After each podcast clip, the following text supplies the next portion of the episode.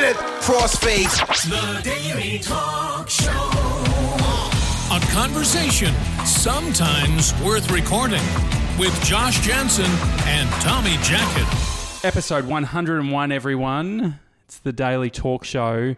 I'm jo- uh, Do we have to intro ourselves Nah, anymore? We, Not we- anymore. we paid some guy to say our names for us. His name's Bob, by the way. Uh, Bob. Shout out to Bob. From uh, New York, uh, New York City. We should say the, the name of our guest today. Dr. Jason Fox. Good Hello. Day. Hey. it's Good day. That's such a Jason, Dr. Jason Fox thing.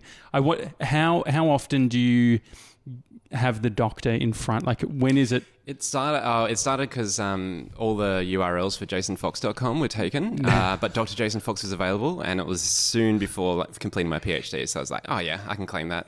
So, I mean, I could put Dr. Tommy Jackett. Totally. But then But- you have to do the Yeah, so you've done the hard work. What You've got a. Uh, it's a doctorate of philosophy, um, but specifically I research motivation and behavior change. Did I make up the other day? I was throwing out out the other day. I was like, yeah, I think uh, Jason, Fo- Dr. Jason Fox is an organizational Jason from now, psychologist. yeah. You did? Jason. Is that I, true? I made that up. Um, look, this is this is all part of the game. These are all just funny titles and masks that we wear and stuff. So I can be whatever gets me past the gatekeepers uh, and into where I need to be. So organizational psychology, motivation design, behavioral scientist, um, whatever mask I need to wear to kind Yeah. of get me to the to the right place. You're like a TED Talk, uh, like the quintessential TED Talk title. oh, oh, oh yes. How so? Well, in the set, well, when I think about TED Talks, I think about like, or literally those names are the ones that I tend to watch the most. It's like behavioral psych. Oh yeah, yeah, yeah. You've got to use the words. Yeah. Um, um, neuro is a popular one too, Uh-huh. as a suffix. Neuro, whatever. Um, the science of people love that. Oh, the yeah. science of, um, even though it's rarely actually the science of. Like there's, it's more scientism. This kind of obsessive love and ideological um, coveting of science as this kind of thing to worship, as opposed to looking at the real science, which is often quite quite boring and quite slow and mundane. I was um, watching some videos because you and Josh have worked oh, together. Shit. Uh, oh, hang on. What? No, not of me on YouTube. Of right? you on YouTube. I watched your TED Talk. Oh, Mate, I loved it. Oh, that's great. But uh, I, this is this is this is a real angst. This is why I'm working with Josh at the moment. So uh, Josh and I are doing some filming at the moment. Far out, people see these like videos of me from six years ago, and that forms their opinion of me in Yeah. this current day. I thought you were nailing it then. You Uh, are really good thanks. at drawing. Oh, yeah, Uh, yeah. I saw you thanks. drawing a That was the whiteboard. whiteboard once, about nine years old. Yeah. But sort of what stuck out to me was the stuff around motivation and your sort of, uh, I guess, view and thoughts around motivation. I wrote it Mm. down here. You said most of us try to motivate others from the inside out.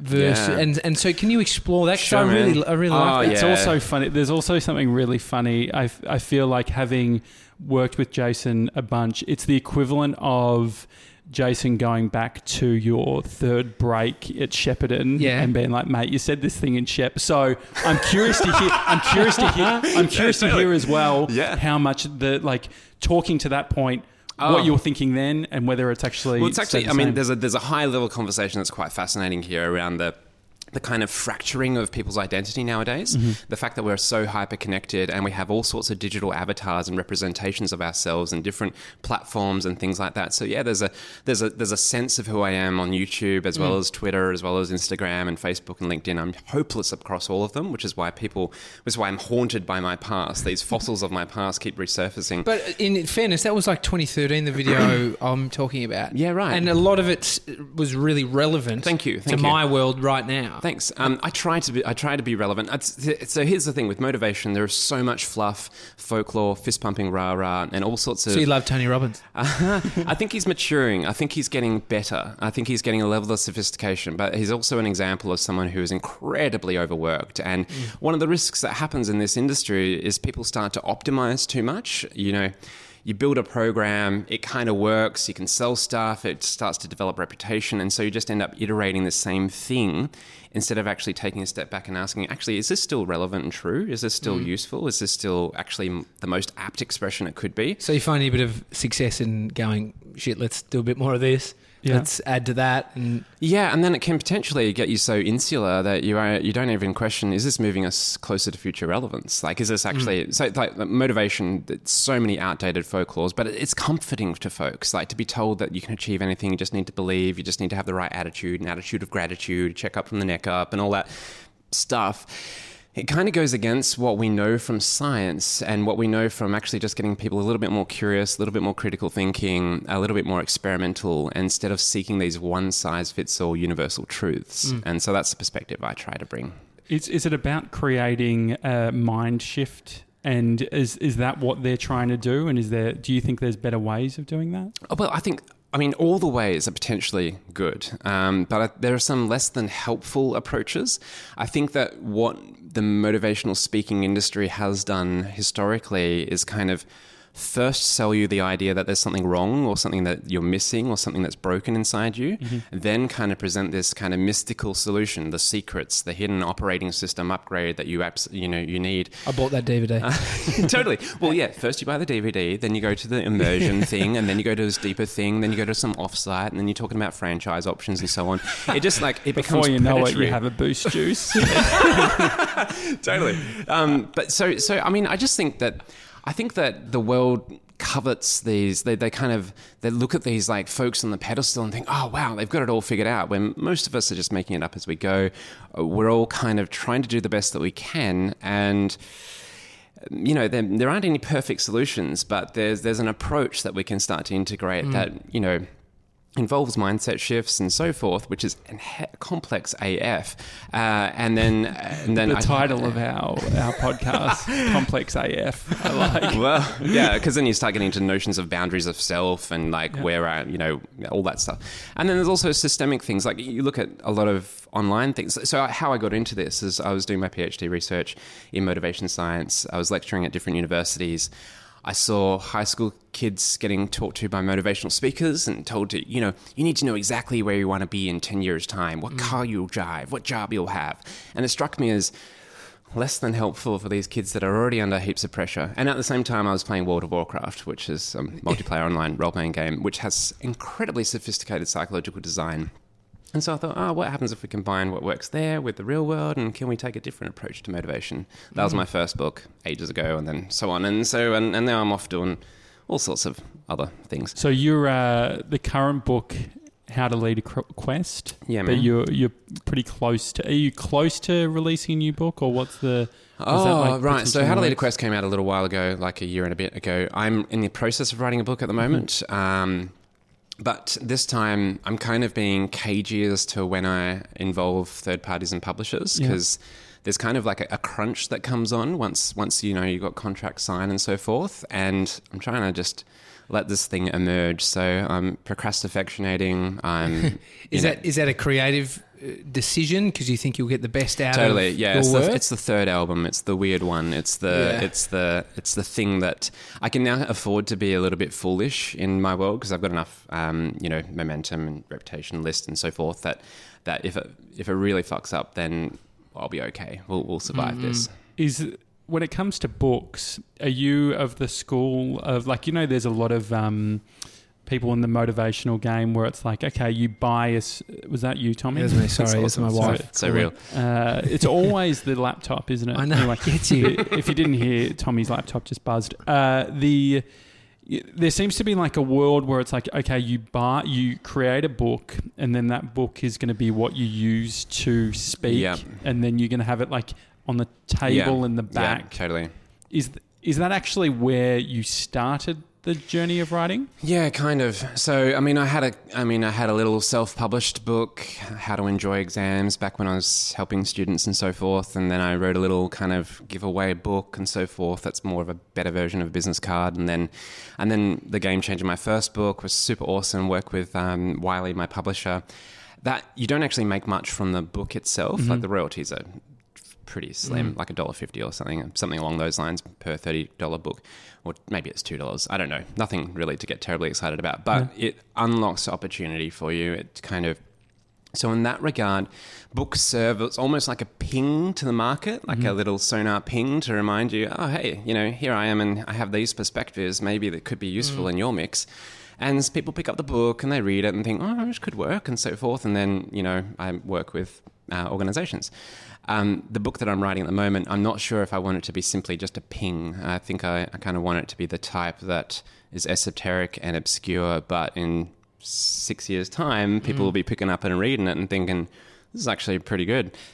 Actually, I'd like for it to be much more commercially effective than that, but but that's not my primary objective. Yeah. Yeah, yeah. Well, Josh and I talk a lot about goals and and Yeah. and um, I guess motivation, all these themes in our everyday life. And I think about myself of, Mm. as far as goal setting, and I don't really set goals. I become obsessed with something like this show, good. hundred episodes. Yeah. We didn't have the goal of 100. We just had the goal of get started Yeah. and actually enjoy what we're doing. Yeah. And I feel like that pay has paid off for us.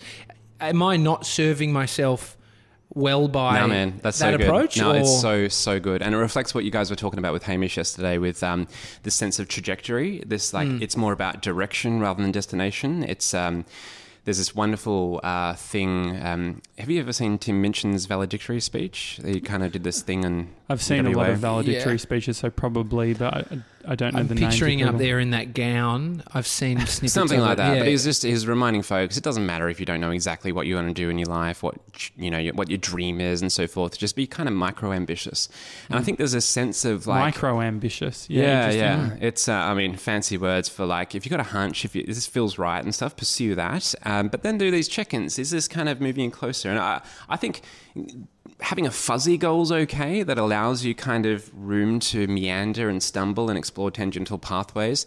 What what doesn't work so well is the old industrial kind of having a really ultra specific, you know, smart goal, um, which measurable, achievable, realistic, time based. That's fine for formulaic work and predictable outcomes, or with predictable outcomes, or if you're trying to, you know, do something in the Olympic Games, which is really stable environments where you're like looking to shave microseconds off your time. Um, goal setting is fantastic there, but in something complex like life or like a project that's unfolding and emerging, and uh, you know, uh, it's okay to keep them fuzzy. Yeah, well, that's the creative endeavors. I in one of those videos I was watching. I mean, you might not even think this anymore, but it was around the. I, I, I saw you talking about money and the creative. So the driver of money. So the the project mm. requires you know cash to be injected, and the creativity then has to come, and so mm-hmm. that's causing some kind of mm. friction. Or mm. do you think they live together? Like, what do you think the best outcome is? Do you think you can? put dollars towards it so there's that pressure there then you know are you getting your full creative capabilities out of those endeavors? Yeah, yeah, yeah. I mean, the simple thing when it comes to money and stuff like that, look, money's an incredible motivator. Um, when you do drop stacks of cash into a thing, it will narrow people's focus. So what you'll often get is people will achieve the thing that you're trying to do because of the reward. But if you have a scenario, say where you you know you have kids, um, you want them to kind of do housework, and you got one family that's paying their kids pocket money to do the housework, and another house where people are doing the housework because they want to contribute to being part of the family. Mm. When the pocket money disappears in the first example, it's very likely that the behavior of cleaning up the house will disappear as well. Um, and so, Mm. That's why money- Josh hasn't cleaned his house in. Well, Dan Ariely talks about it Yeah. a lot um, with that uh, that idea that there's the uh, the social contract Yeah. versus you know just a, a financial one, and that we can like it's counterintuitive, but this idea that I know that when I've had contractors, uh, I would pay them really well and then I would sometimes be disappointed and then I would have moments where I didn't pay them as much and I got a better Yeah. result and then so I it's So the idea ultimately is just try to remove extrinsic rewards from the equation as early as possible. Pay Mm-hmm. people well or whatever, but don't have it be the thing. Like it's a hygiene factor. If Mm. Yeah. people feel like, cool, my basic needs are being met, you know, I'm feeling comfortable here, it's out of the equation. We can then look at the inherent motivation Mm. to do something really great and wonderful. Well, social contracts, it's almost what we spoke about with Hamish yesterday. He was talking about his contract with the radio station to then do what he needs to do. Mm-hmm. But then people on their own social media accounts have a social contract with their followers to Yeah. be coming in with that post at 7 a.m. tomorrow morning or people will get pissed off. And so that pressure is pretty high for people. What's your experience with dealing with that space? I deal with all social media really poorly. Like I, I have um, there there are folks in my profession and so forth that seem to believe that um, simply posting a photo of themselves with their own quote um, next to it uh, and a link to their website is, is the, the strategy. And the frustrating thing is it seems to work. You then have the. Uh, Josh introduced me to this new term a couple of weeks ago, a circle jerk. Oh, yeah. Which, um, which, which, which Jason had the best.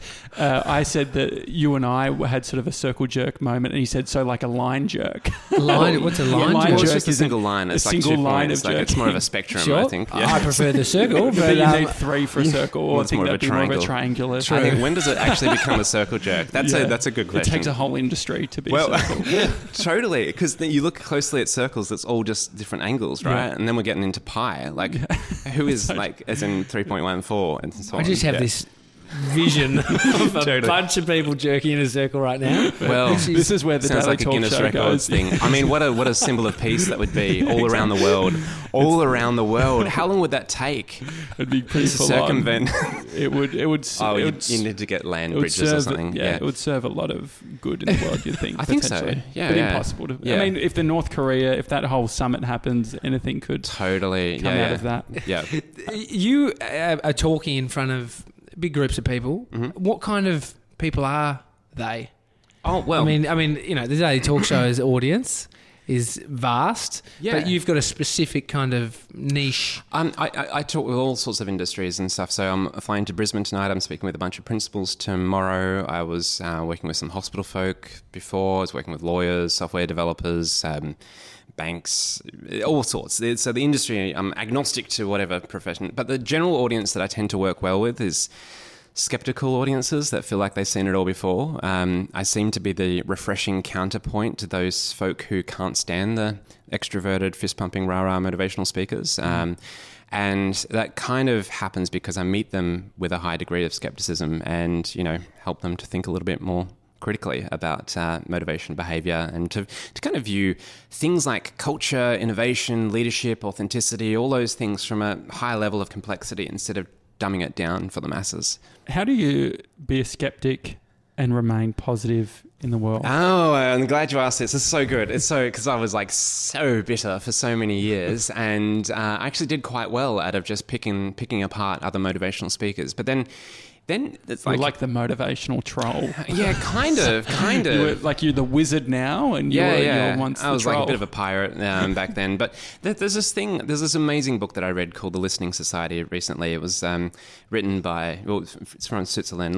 Metamodernism is this concept that I'm flirting with obsessively right now. What is it? M- Metamodernism. It's um, beyond postmodernism. Um, so if I just can I indulge? Yeah, like in, yeah, please. And go into as much detail as possible because Tommy and I don't know what the fuck you're talking about. Great, great. So and simplify it. okay. So what? So so you said postmodernism. Can't say the word. Modernism. All right. Well, so let's just really we- rein it back. Let's just start. Let's rein it back to Okay. modernism. What's right, modernism? this is to serve the meta question here of how do you stay r- remain optimistic whe- whilst skeptimis- uh, skeptical as well. Mm-hmm. So modernism, um, it's much of how our society's worldviews are formed at the moment. Uh, and Australia is a very modern country. Um, we view science, we ve- venerate science, um, progress. We're very rational. We believe in the individual and so forth. Postmodernism is less um, popular, so we're looking sociologically now. You've got these pockets of folks that say, "Yeah, cool, science is great. It's the best thing that we have. There's nothing better." But it's also pretty flawed. I mean, it just seems to be a bunch of white dudes winning awards for this stuff, and it seems to perpetuate these existing um, patterns of thought. It's not really encompassing all voices. There's a lot of um, minorities um, that whose perspectives aren't necessarily expressed through the modern meta narratives that we have and when, things. when was modernism? Like, what is it? A time period? Like, Uh, is it connected there's, to, like, there's to the industrial time age? periods, but it's, like yeah, but it's, it's also kind of linked to the development of different societies and stuff. Okay. So if you look at some countries, um, haven't quite embraced modernism yet, so it's very pre-modernism. What's like Dubai? What would Dubai be? Would I- that be- it's that's complex, right? Because you have such, um, well, it's all complex everywhere, Yeah. but you have it, there's going to be pockets and stuff like that. But if you look at you know countryside of some different countries, it's much more driven by religion, uh, faith, and so Mm-hmm. forth. Uh, s- science hasn't really kind of encroached upon worldviews as Mm-hmm. much. And this is not to say things are better or wrong. It's just reflective of different stages of development. So in stable societies like what we got here in Melbourne, you're going to have pockets of postmodernism where people realize that, oh yeah, actually there's kind of a better way here. And you know they'll look at motivational speakers and think, well, that's kind of cool, and I'm sure that works for you, but possibly there's some other experiences where your your your secret to success doesn't actually apply. Um, the trouble with postmodernism, though, is it's just endless critique. It doesn't seem to offer anything. You're kind of ironic and clever and distant, whereas the modernist folk are so sincere. You know, you look at a lot of, in my personal experience, I'll see some uh, North American motivational speakers or public speakers, and they start off so sincere. I, I remember I, I was at this, I was doing this thing in Washington, and there was a guy saying, "You know, when I first applied to work here, I was rejected, but you know what I did." Is I took that rejection letter and I got it laminated and I put it up on my wall and every single day I looked at that. And you know, next year I applied. I got rejected again, but I keep looking at that rejection letter. The Eventually, accent's amazing, by the way. but you know, it's, it's like this is so simplistic, But isn't that dude. like the Donald Trump realm that we're in? Like he's a dude who like looks at his Yeah, uh, press every single day. Yeah, That's sort of totally. the headline we talk What's about. What's interesting though is, um, I mean, there's some different theories around here, but Donald Trump's able to play with a very populist notion, like appealing to the masses and so forth, and.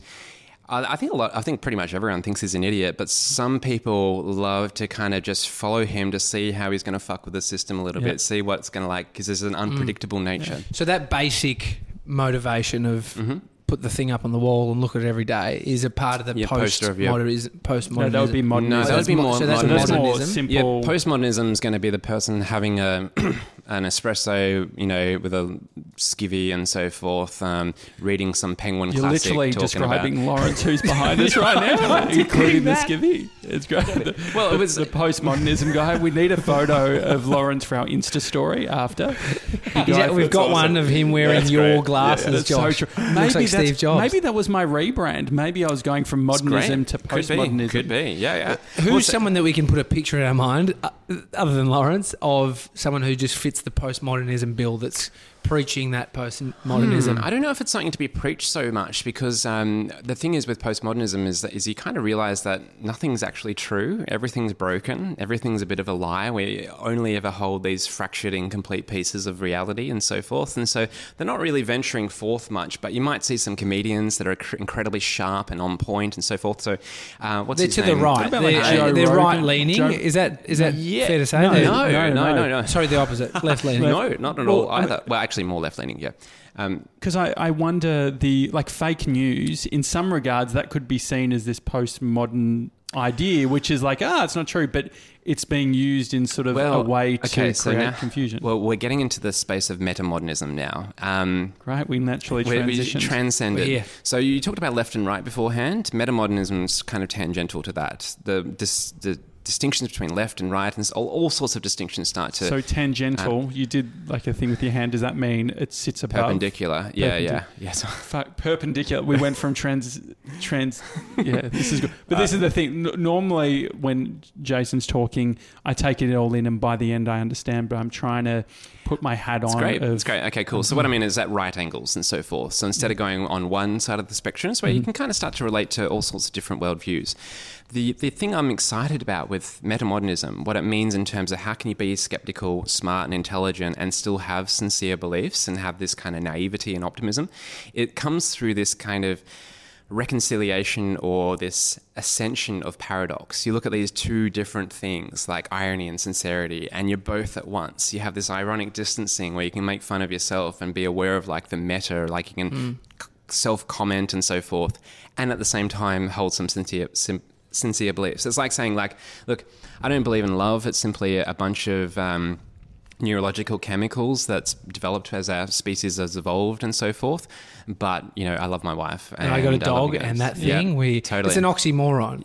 Is that is that what an oxymoron Partly, is? yeah, totally. It's Paradox, it's, is it's it, or no? paradox, oxymoron, juxtaposition. It's hybrid hybridity. It's It's not um, very romantic, though, is it? Like, I think Oh, there's like would- there's there's moments I remember of saying to Brie where it's like, yeah, I. I feel like in the relationship it started off where it's like you know you're the only one for me type of thing, but then there's this like sort of this other part which is like I want to be with you, I love you so much, but we're both choosing to. But there are like heaps of. pe- The reality is, there's like heaps of people that. We Oh, they're be- banging at your door. You're a aren't massive, they? that's a massive buzzkill to any woman who's listening. no, but do you, do you get what I meant? Like, so Um, there's the. totally, but it's it's both things. There's this notion of both and. uh, Rather than either or, it's kind of cool. We both know this is kind of some sort of. We can break it down. We can look at the neurological pathways and so forth. And there's also still the mythology. There's still the actual romance. It's like pragmatism and romanticism both combined. So it's almost understanding because I was even talking to Haim about this the other day, which was like uh, there's a there's a time which you say like say for instance having kids or Mm. Yeah. um, you know being in a long term relationship or whatever where Mm-hmm. you're like uh, I'm choosing this path and there's almost an element of being I don't know if dogmatic's the right word, but it's like being sure in yes, there's lots of options, there's heaps of mm. different solutions. Mm-hmm. It's like going into business mm. or something like that. It's like saying, you know what, like there's a hundred different ways of doing it, but I'm actually committing to this and it's going to mean taking other options off the table. That's right. And so this is kind of cool too. How does commitment work? Mm-hmm. Because in mm-hmm. a in a kind of a, an older way of looking things, back to harkering back to the industrial kind of motivational speaker kind of modernism thing, it's very much you know this is it black and white. This is you know a straight a straight path. Whereas nowadays we can actually commit to stuff, but we hold it as a stance and we commit to it wholeheartedly until we actually realize, oh, this isn't actually serving us so well. And maybe we do, to use a terrible word, I'm only terrible because it's been overused by consultants, but we, we kind of pivot, we kind of reassess. We, you know, and this is, it's much more of a dance then. It's much more of this kind of oscillation between different extremes that kind of moves us closer to this sense of simultaneity where we can be both things at once and Yeah. neither of them I like what you said about um, the quote, um, "You're so open-minded, your brain falls out." Yeah.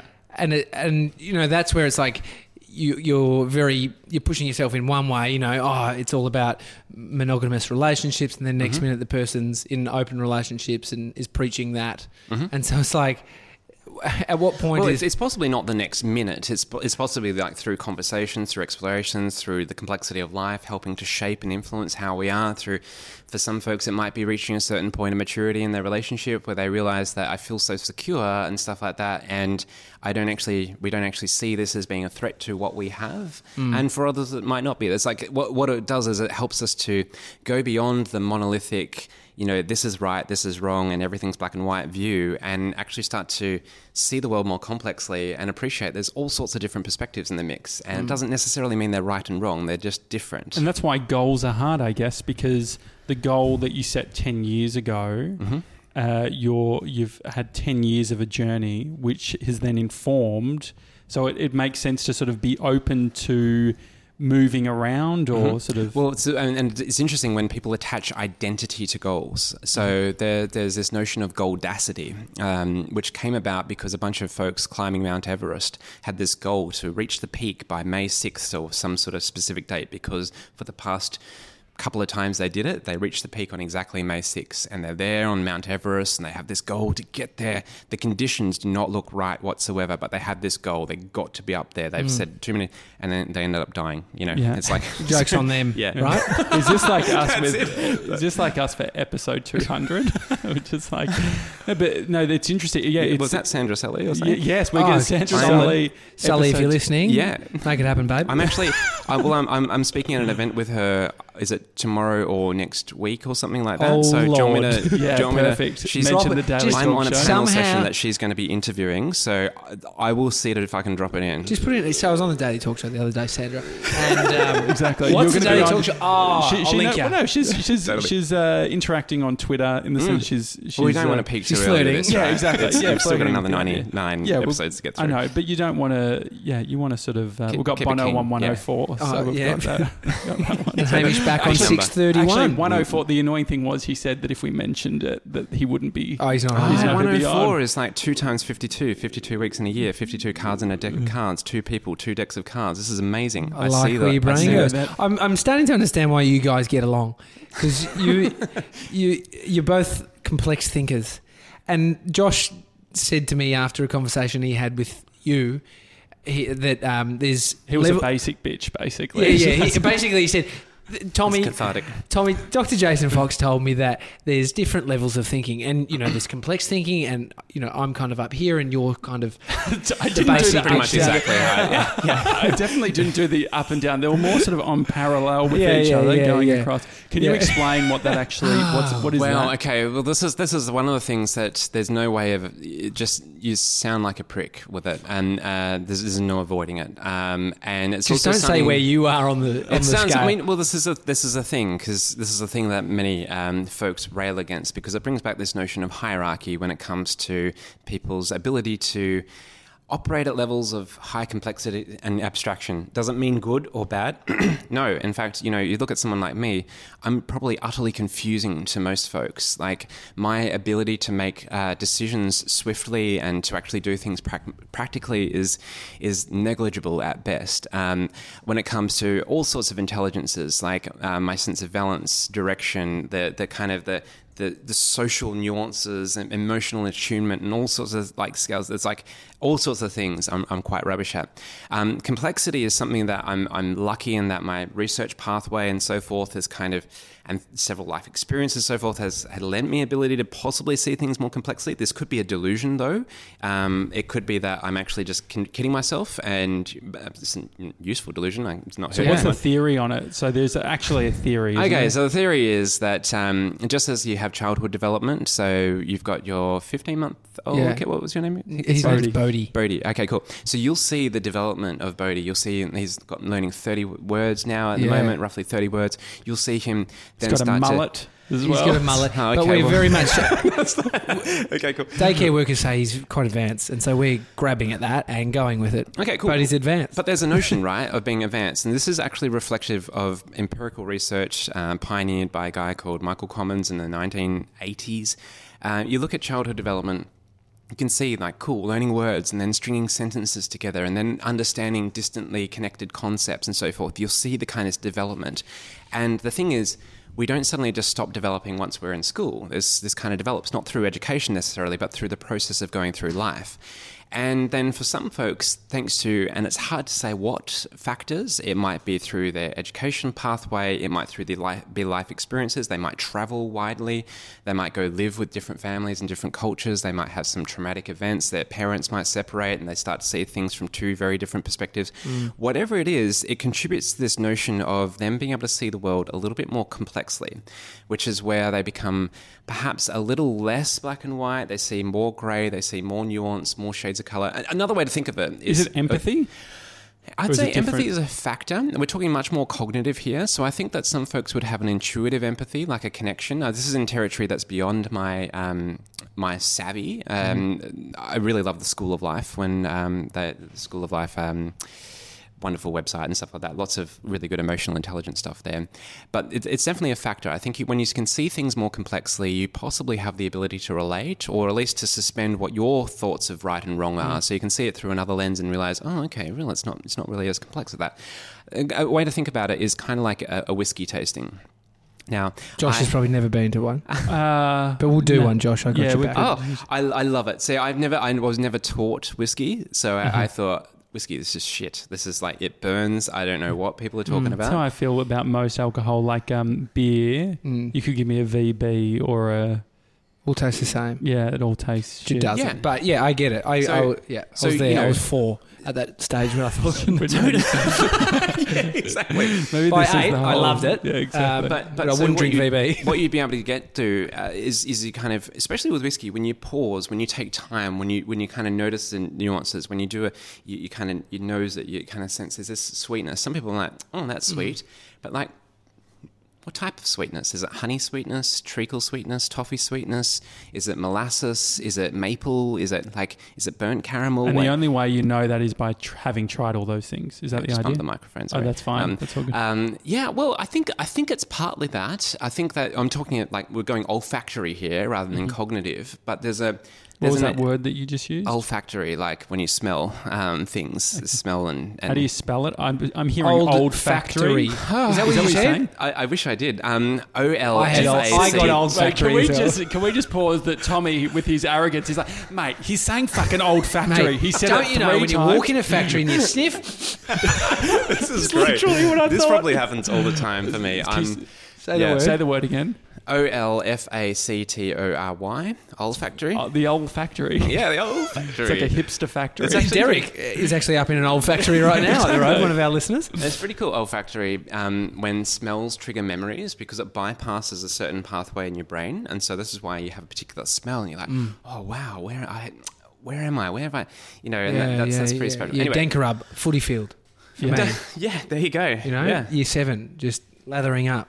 You're Actually brings back a memory.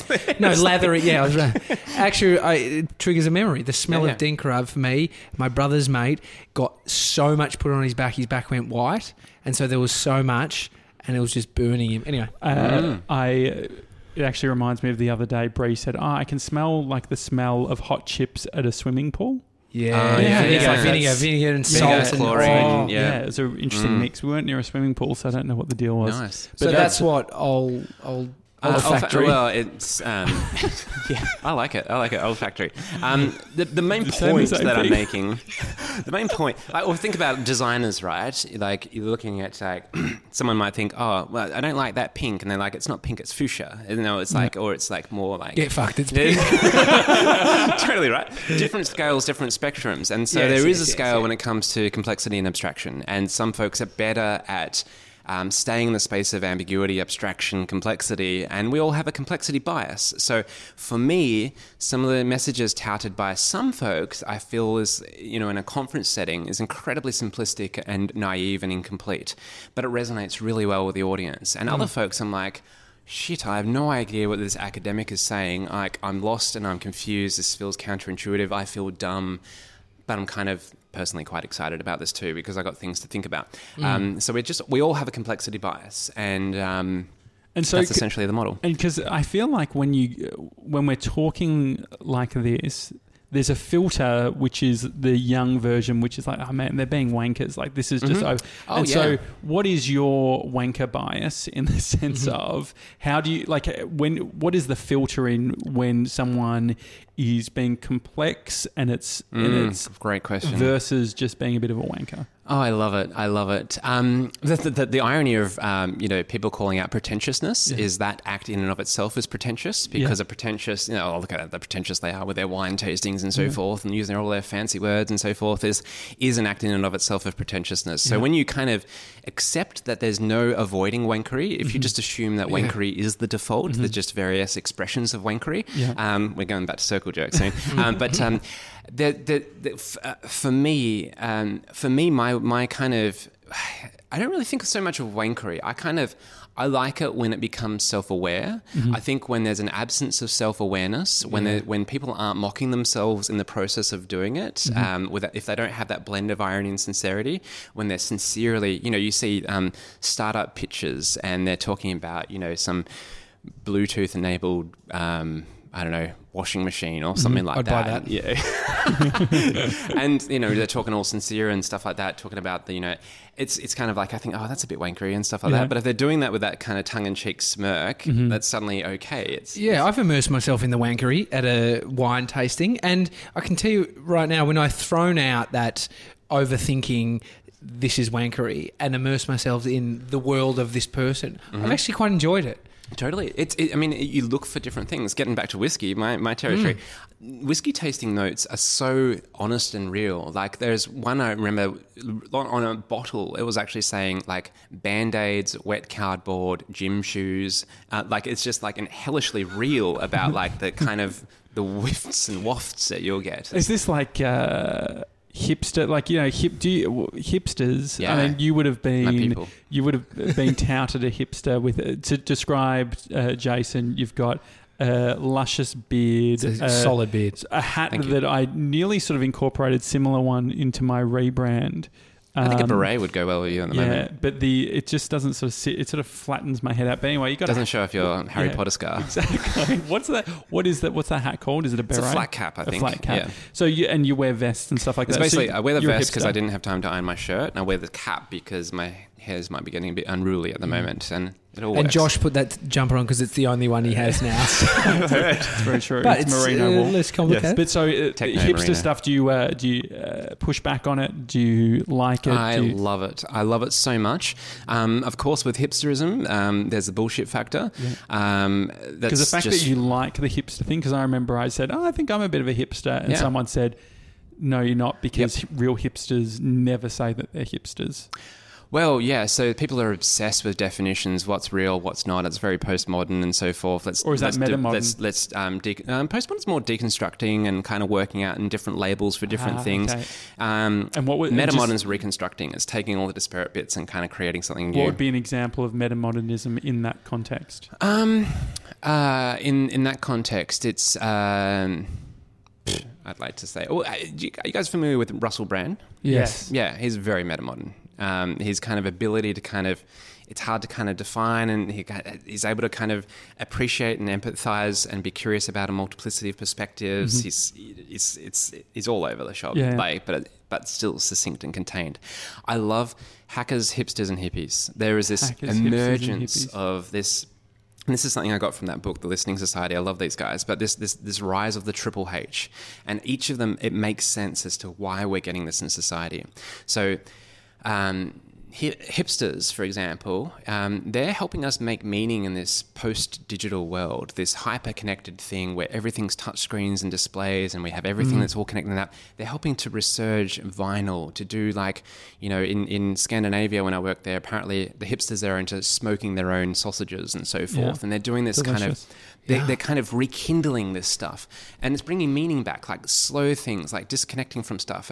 Hip, hip, hippies um, are bringing back enchantment into our world. Like we've been so disillusioned disenchantment where everything's fucked and fake and bullshit and stuff like that but they're kind of rekindling magic. And they're not doing it with like old you know crystal shop you know it's kind of using modern science but in this way to help us be healthier and happier sleep better and eat better and so forth. And and hackers are finding novel better ways to deal with some of the more complex challenges of society you know you don't look to governments anymore to solve transnational you know global challenges like climate change and so forth you look to the really ingenious hackers that are like you know what we can use technology in this way and do this better than anyone else has Mm, Mark Zuckerberg, um, Ned The- Kelly, The only. Um, the hipster. I I look at Ned Kelly. He's like, I saw a photo of him, I don't know anything about Ned Kelly. Well, other than the whole. he was a crook, Thing. Yeah. but he looked, he was an ultimate hipster. Mm. Yeah. I mean, Yeah. your set, your style is what I'd see is like a bit old fashioned. well if so- you're wondering why it's so thank you. tinny, he's got like a, a tin mask on, like yeah, that's right. the acoustics are sort of. But you're talking about there is um, juxtaposition, right? So um, I like this stuff. I think it's cool and so forth. But also, I tend to speak and work in very future-focused um, spaces. Yeah, But the kind of to bring in the nostalgia into the a future-based We conversation is is is kind of good. It's like a juxtaposition. It's it's, uh, it's skeptical but ideological. It's kind of nostalgic but futuristic. It's like it's all Mm. the things. What what about the um the idea that all of this stuff is being done before? Like everything Yeah. like we're just like repeating history and that sort of like Yeah. eye rolling of the like It's great. what's what's your view on that? Yeah, uh, yeah. It's it's kind of this this this whole the blend of like the deep pessimism, skepticism, and almost like nihilism, which means everything's meaningless. This mm-hmm. kind of thing. It's all bullshit. Like people have talked about this before. Who am I to do this mm-hmm. anyway? Who who are we to do this? Like this Yeah. is what what what the fuck are we doing anyway? Yeah. Mm-hmm. Combined with yeah, well, let's do it anyway. Like, let's see what we can do, and let's like let's kind of recombine these elements and this expression, and and kind of say things that have been said before, but perhaps from this angle or in this way at this particular point in time.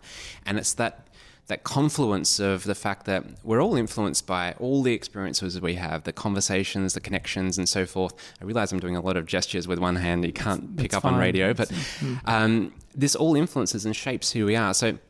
Yeah, nothing's really original because it's kind of formed based upon our interactions. We co create each other and so forth. Uh, and that's kind of cool, and that's fine. You know, life is inherently meaningless, but we can also make incredibly rich and magical meaning out of the broken meaninglessness of life. Do you think too many people try and claim that they've got new ideas? Ah, yeah, and this comes back to a certain level of um, complexity. I think that um, if we look at something, notions of creativity through different layers of complexity, at the simpler level, you might think of people that are looking for their eureka moment, where they have this spark and like, I've got it, and I've got this original idea, and I go need to go get it patented and so forth. I've got this perfect idea, and then It's Josh every week. It's very true. it's very true. You're- And then others are more like, um, if we want to stimulate more creativity, it's less about trying to find these eureka moments and more about, all right, what's the systems that we have in place? How can we cultivate, you know, s- approach this more systemically and so forth? Um, and others start to see, see this, okay, well, ideas and thinking are more just the emergent phenomena uh, of the complex interactions of different thoughts and peoples and so forth. And so any expression of an idea isn't really truly yours. It's kind of some sort of, there's a notion of, there is a notion of memetic drift, memes being ideas, you know, you spread memes on the internet and so forth, but ideas emerge and then they kind of drift. And as they pass through different cultures they take on different flavors and so forth. And they might just have emerged from you from you combining different disparate conversations and experiences you've had. And then it seems unique because you haven't actually personally experienced this anymore. The more knowing nature realizes that actually what? The, the chances are pretty high that maybe someone else has thought similarly. There's a notion called scenius which is collective intelligence. Is where you have like people having the same ideas but in very different parts of the world completely apparently disconnected. So you start to realize, okay, cool. Well, maybe so what is that? Is that some sort of like magic sort of shit going on? Like, what is that actually? What what's that theory? Okay, well, magic's an interesting one, right? So at certain levels of complexity, people believe in actual magic. It's Yeah. look at that, it's magic. I think a more healthy definition of magic is things that exist at an order of complexity higher than our ability to comprehend. So if you look at like I don't actually know how the smartphone works and things like that. It looks like, seems to be like magic. I literally do not know how it works. Um, I'm sure I can find out, and there are people who know that. It's not actual magic, but it seems to be like magic. And there are things that happen in our, in our world that could just be confirmation bias. It could just be a whole heap of narrative or logical fallacies that we're falling prey to. It could be something of a higher order of complexity we just don't really know yet. Um, we can call it magic as a placeholder for the fact that we actually just haven't done the work yet. What about religion? Is that what some people? Does some people replace those sort of ideas with faith? I think, uh, I think, wow, okay, a lovely territory that we're in. Um, I, I, I, religion's an interesting one. You can have some incredibly intelligent, complex thinkers that still hold on to the mythology of religious belief, um, and it probably served them in some way. And they can make peace with the fact that there is conflicting bits of it, and they can exist as good people in the world, and that's totally fine. I, uh, I think that.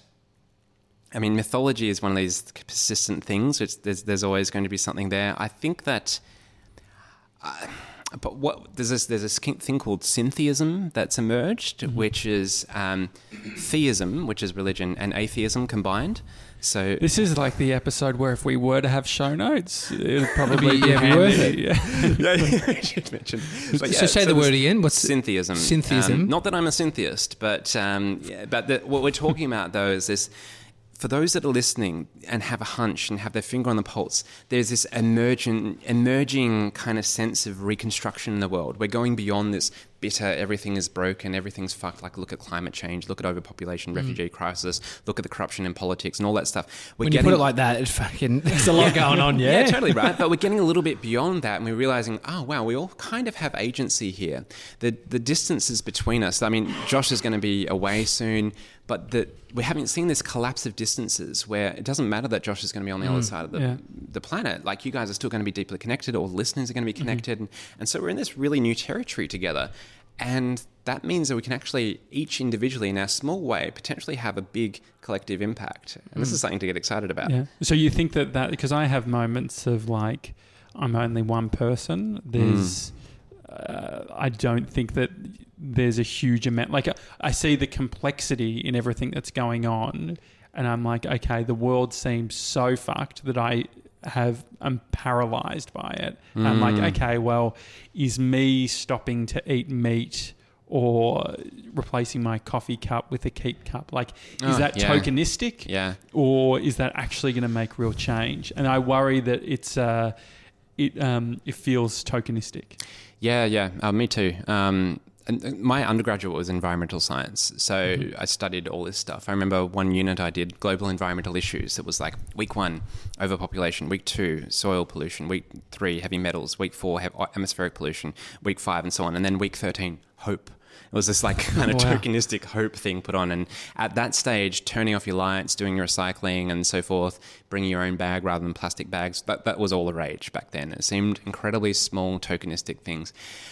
But I think the thing is, we kind of, you kind of, you do accept, yeah, the world's complex. We're only small, insignificant bits amongst the world, but we can kind of play some sort of role. And it might be not that we always, we might not always ad- adhere or subscribe to all the right behaviors. It's pretty onerous and complex and difficult for us to do anyway. But if we see this as an, an infinite game, which we all kind of have a bit of a role to play, uh, we don't know what the outcome will be, but we're in this to, you know, adventure together to kind of slightly reference the t- chat we had with Hamish and, and, and approaching life as this kind of infinite game where the point is to continue to play together. It's not to win so that other people lose, but this, this collective sense we're all in it together brings about a sense of yeah, cool. It's I, it's complex, it's big and stuff. Individually, I can't change anything, but we can still we can still do something. Isn't it? It's sort of like religion in some regards. It's this idea that uh, this is go- doing these things will give me these virtues, which will allow for internal growth, whether the actual destination is true or not. The process of me thinking about what I'm buying and what I'm doing is actually more beneficial than. Yeah, yeah, I think so. Possibly, yeah, and and or possibly not. There's this, this kind of thing of like maybe, maybe like it's meaning, right? We're all mm-hmm. making meaning. You know, we're making it mean whatever we want. But if you look at things like, say, you know, we're in a fairly progressive city here in Melbourne. You look at the number of vegetarian and vegan restaurants about the place. Mm-hmm. It's becoming more popular. People are kind of becoming a little bit more empathetic to the f- way that animals are treated and so forth. There's still a lot of room that we can go. I'm, I'm on my way towards vegetarianism, but I'm, you know, I still have meat occasionally. But you look at these cues and these signs and so forth. You look at like the supermarkets ditching plastic bags and stuff like that, and it may have felt insignificant back then, but you know, we don't know the future we're going to, but you can look back and in hindsight, you can actually see some pretty good indicators of meaningful progress. Mm. Well, I heard a woman speaking on singularity. Yeah. What's your What's your thoughts on that? Basically, I'm asking, can you explain it? Because Um, singularity in terms of artificial intelligence. well, it was around that future of work, and and it was around actually it was around the um, the belief of nothing matters. There's no meaning to our Okay. existence. Interesting. Um, so there's many many perspectives here, probably beyond the scope of this um, podcast. It's incredibly exciting. There's uh, there's so singularity can mean different things. It can be when artificial intelligence wakes up uh, and kind of has this unified consciousness. It could be this sense that human consciousness reaches a point of singularity where we realize that we're, you know, to quote Bill, Hick, Bill Hicks, the comedian, that we are all um, simply that all matter is simply energy at a slow vibration. There's no such thing as death. Life is only a dream, and we're the imaginations of ourselves. Um, you know. Did you say he's a comedian? Was that one of his jokes? Because that was a shit joke. well, he ends up with here's Tom with the weather. It's, today, a young man on acid realized that we are all matter condensed to a slow vibration. Yeah, we were, yeah, yeah. You know, I just trimmed those bits off, but was- um, it was in a Tool album that I listened to. Um, uh, so singularity, um, it's. I don't know what context she was It was from. pushing towards a, a movement of young kids that are starting to see this world as nothing Ah, that matters. Fascinating. Okay, cool. Um, I don't know. Um, it's more. Have you, see what I did of there? You this? see what I did there? Because I'm so used to like being on panels and stuff. I just launch in, like I'm trying to think what the fuck does it mean as I'm speaking some No, stuff. it, like it helped confident. me actually remember what the fuck I heard. so so good. Um, but um, I mean, the kids kind of. It is interesting if you think about kids these days. They're on their phones so much, kids these days, and so forth. But their social ecology is very much wedded to technology. They don't see technology as something separate to them. It's inherently enmeshed in their experience of living now, um, which is something we've never had before. Um, they're also looking at how brains are changing and how kids use technology. We're also starting to ask questions about companies that use dark patterns to, to create addictive behaviors. So things like infinite scroll and other other things that trick you into staying on sites longer. Facebook got in trouble for that sort of stuff, didn't they? There's all Like, sorts of doing like experiments. It makes sense though. It's their business model. You just got to think about these things, and so hen- hence why I like hipsters because they're Yeah. opting out of some of these things, and Yeah. so people are oh, you know, you're too cool for Facebook and so forth. It's Yeah. like actually we're just beginning to realize that it's not actually making us that happy, and there's possibly more meaningful ways that we can connect with each other. Mm. But for kids and stuff growing up like this, um, where their social network, the fabric is very much built into technology. I yeah, I don't- know what that's going to mean in terms of how things emerge. It could be beautiful, it could be ugly.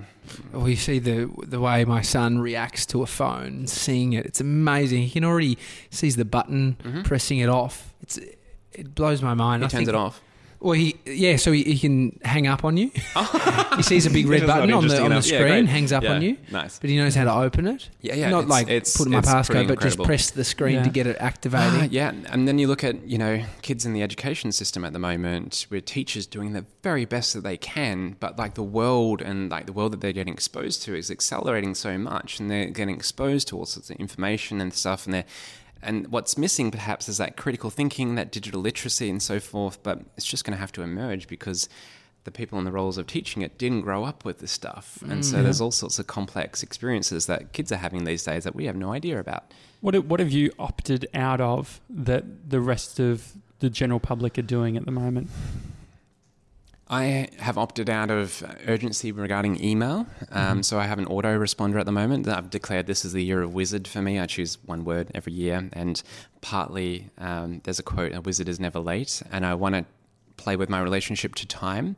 I would often. Um, you know, I'd see emails, say, oh, I've got to get back to this email and so forth, and I'd let it turn into some anxious thing. Whereas now my autoresponder just manages expectations and just says, look, I'm super slow. If it's urgent, get in touch with my partner Kim.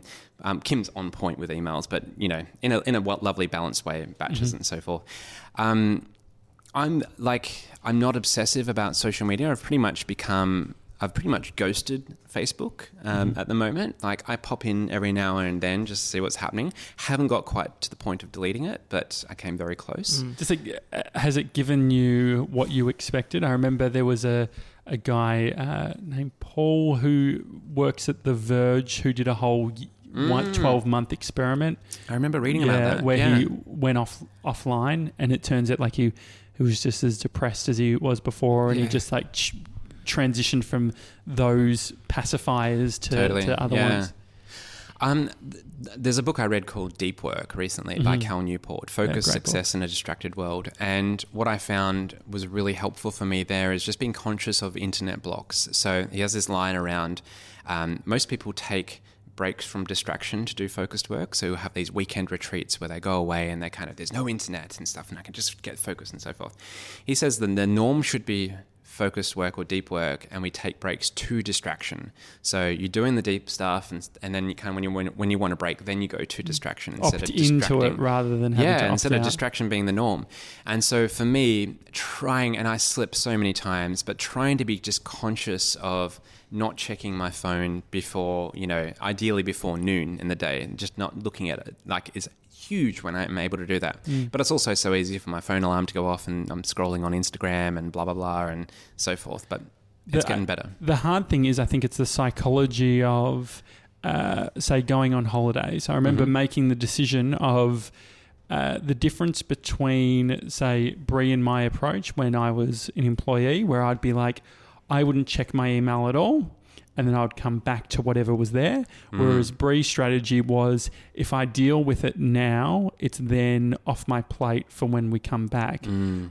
Which one do you think is who wins yeah, Yeah, yeah. Which which one do you think? You know, if someone's planning a, a four week trip and they're going away, is the weight of and the same, I guess, in your scenario, which is like, is is the weight of knowing that you're going to arrive to your phone at twelve o'clock with a lot of unread things, Mhm. Is is that a um is that enough of a downside Yeah. not to take on that approach? Oh my gosh! I mean, I I, I have a mate, um, Will Dable is his name. He's he's a really cool guy. Um, runs Shout a digital agency and stuff. Yeah, uh, he has this thing where he goes on holidays. His autoresponder is, um, "I'm on holidays now and won't be back until blah. Your email has been deleted. Uh, if it's important, get back in touch with me after then, or something like that. It's more nicely worded. Uh-huh. But the idea of the email's deleted, so Mm. you don't have this fear of like, oh shit, what am I coming back to? So you can genuinely have a good holiday. That's the ideal. Yeah. But we're also talking about privilege here. Like some people, it's just not feasible to be able to do that. Yeah. Yeah, yeah. Well, it's. I mean, if you work for somebody, it's the, the person that you work for that's going to be their expectation, Yeah. their and- problem. But if you your own boss, it's you know we're Yeah. needing to. I feel that with like stuff. voicemail. Like I just want to. I need to turn off my voicemail because people. I've got like six unlistened to voicemail. It gives you anxiety. Yeah, well, it's just like I Mm. know that I've got it Yeah. there, and I'm like, ah, like they people end up reaching me another way anyway. So Yeah. they'll leave a voicemail and then they'll email me. What's the Mm. classic one of uh, getting to someone's voicemail and they say, if you need me, send me a message. Yeah, So you, s- you see my fucking call come through. Yeah. But Yeah. we just But you're not gonna it's answer almost like ha- hacking these systems where it's like, okay, they were designed for one way, yeah. but how do we? How do we make them work for us rather than just take this? And I guess that's the thing of instant messaging. We've Well- created this idea that it is instant.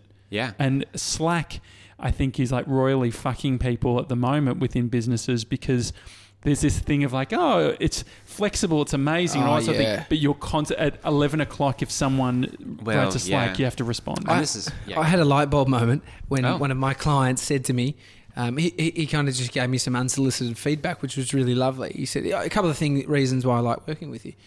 I won't mention the other stuff, but he said you get. what was it? Oh, Circle they're jerking. irrelevant. I mean, that, it was yeah. it was- you're amazing. Your videos are great. No, but he said you get back to me really quickly, and I was like, yeah. I didn't even feel like I wanted. I didn't even think that I responded to him really quickly. Mm. But then I was like, fuck, I've set that expectation Yeah. of getting back to him really quickly. Oh. yeah. So I hadn't observed my own Yeah. behavior like that before. Yeah. And, and that's all, and that plays into people pleasing too, right? Because I know that it. Uh, I've had clients where they've had that expectation, and it's all good when they're the only client on, but then you get a couple more, and then all of a sudden you're the asshole that took four hours to respond when they're used to 15 minutes.